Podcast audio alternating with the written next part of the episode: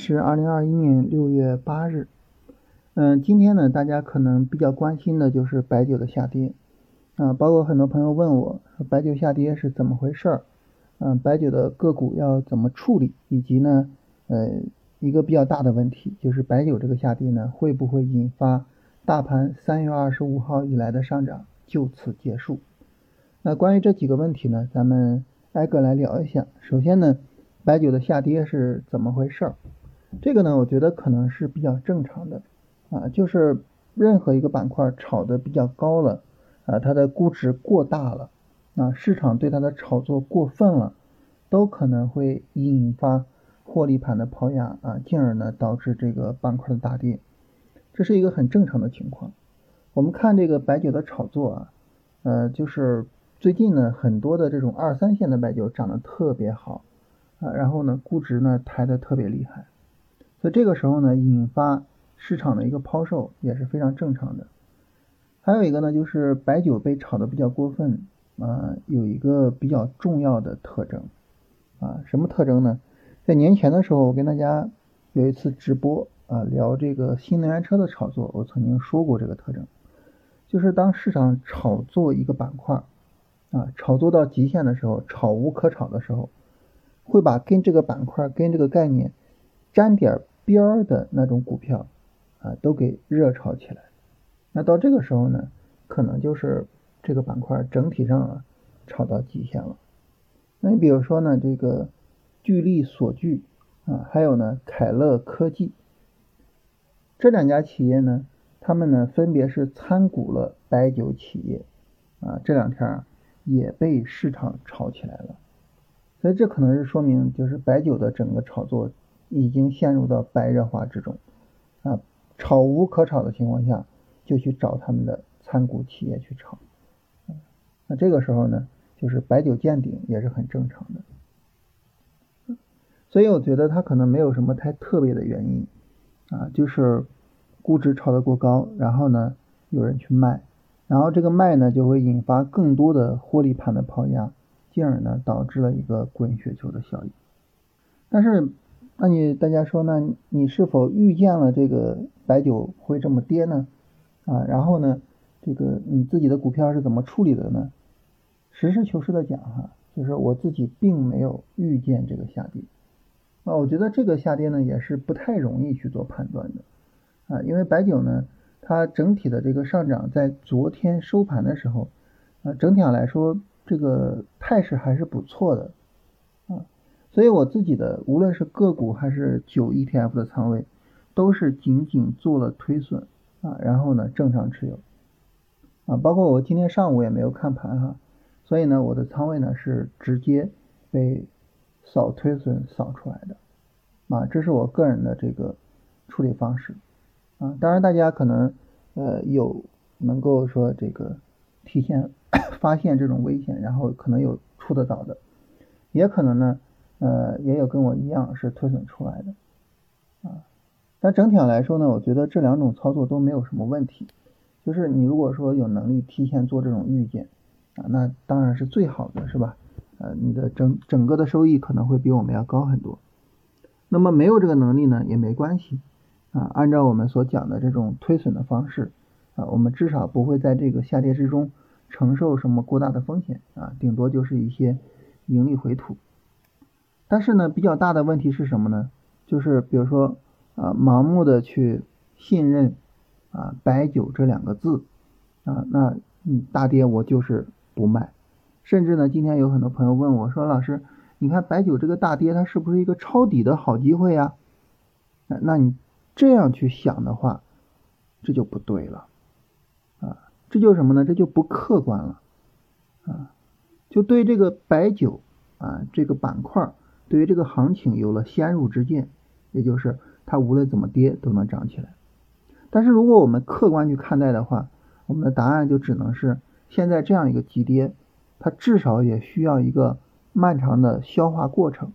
所以呢，啊，我们是不用着急去做抄底的，啊，所以如果说呢。那么我们该出场没有出场啊，该推损出没出，或者是呢，哎，我还想着说去抄底，我觉得呢这个时候可能是有一些不够理性的啊，对白酒这两个字呢，可能盲目的乐观了。白酒呢，我觉得它应该说是我们国内的上市企业里边哈，整体上商业模式最好的、盈利能力最强的一个板块。这个板块呢，如果说有一些比较好的啊低估的啊这种交易机会，去买入去持有，问题并不是很大。但是呢，任何的板块、任何的商业模式、任何的企业都不值得你去花过高的价格去做买入。啊，这个时候呢，你可能要耗费大量的时间去抵消这个过高的估值。啊，所以从这个意义上来说呢，我觉得哪怕你说我长期持有，啊，也应该对它有一个理性的判断。啊，这是第二点，就是关于白酒的操作。第三个呢，就是白酒这个行情会不会引发大盘整个波段上涨的结束？啊，大盘从三月二十五号以来的这个上涨。有没有可能会结束呢？呃，我我们还是说从客观的市场走势的角度，那么目前呢，呃，市场并没有一个大的下跌，哪怕跌的最厉害的上证五零，现在呢也是明显的高于前低的，所以这个时候呢，我们就不过早的仓促的去判断啊，大盘整个上涨结束了，啊，我们还是去判断什么呢？还是去判断。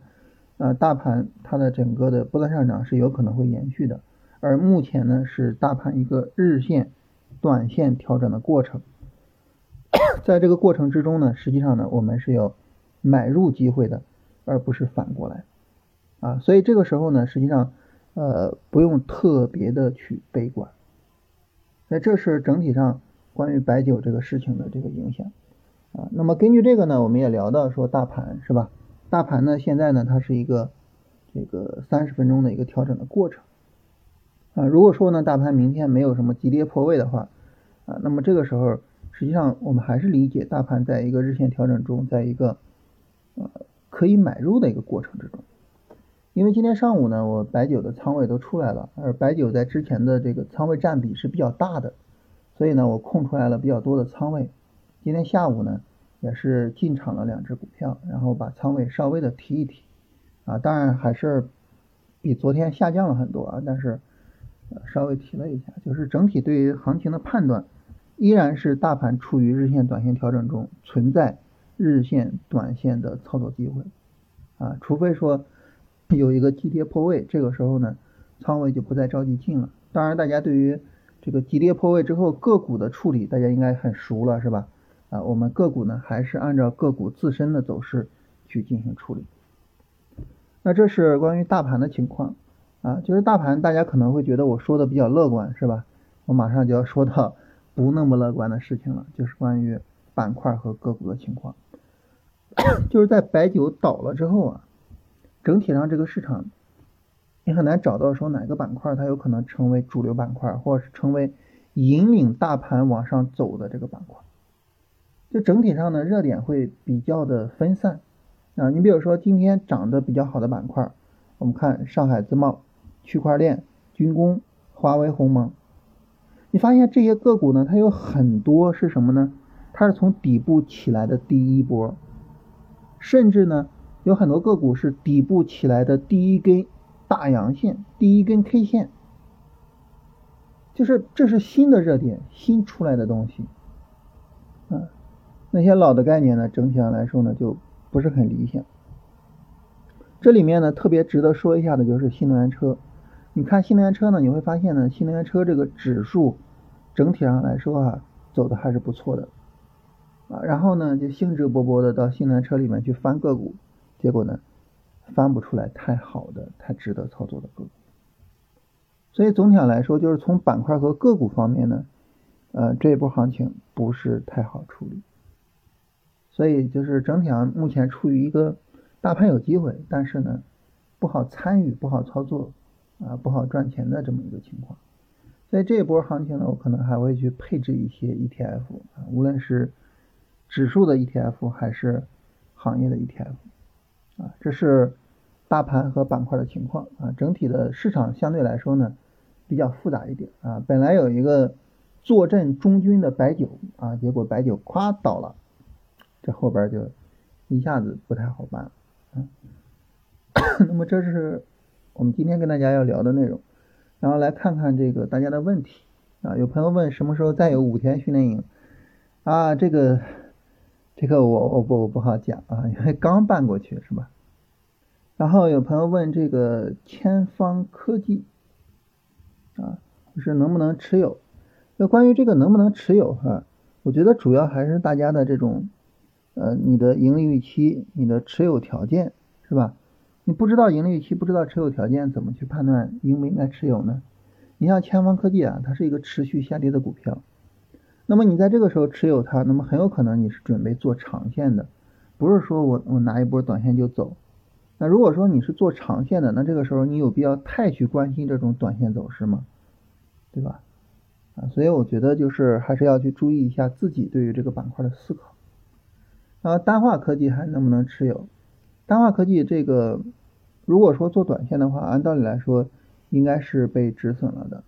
单化科技这个之前走的还是不错的，嗯，但是呢，你看六月一号和六月四号它的高点存在着明显的高点差，其实这个是一个比较不理想的地方啊。这只股票整体上来说还是偏弱一些，而且呢，这个降解塑料整体这个板块也都不是太理想。就还还是说整体上市场没有这种太好的持续性的热点。嗯，方正电机止损在哪里？这种止损的设置条件呢？一般情况下来说，我们的设置条件就设在调整的这个低点的下方。这个调整是从五月二十八号开始的，所以从五月二十八号到你的进场点这个过程中的低点的下方应该设止损。啊，如比如说，如果说六月四号进场，那么止损呢应该是六月三号的低点下方，啊，一般会往下放一点。然后也有很多朋友调侃白酒啊，这个白酒估计就是被你们给调侃跌下去的。海螺水泥亏了四五个点，还能够持有吗？就是无论什么股票，它能不能持有，跟你亏多少个点都是毫无关系的。它只取决于你的买入理由还在不在。对于我们技术分析来讲呢，买入理由呢肯定市场是上涨，所以破位我就要止损。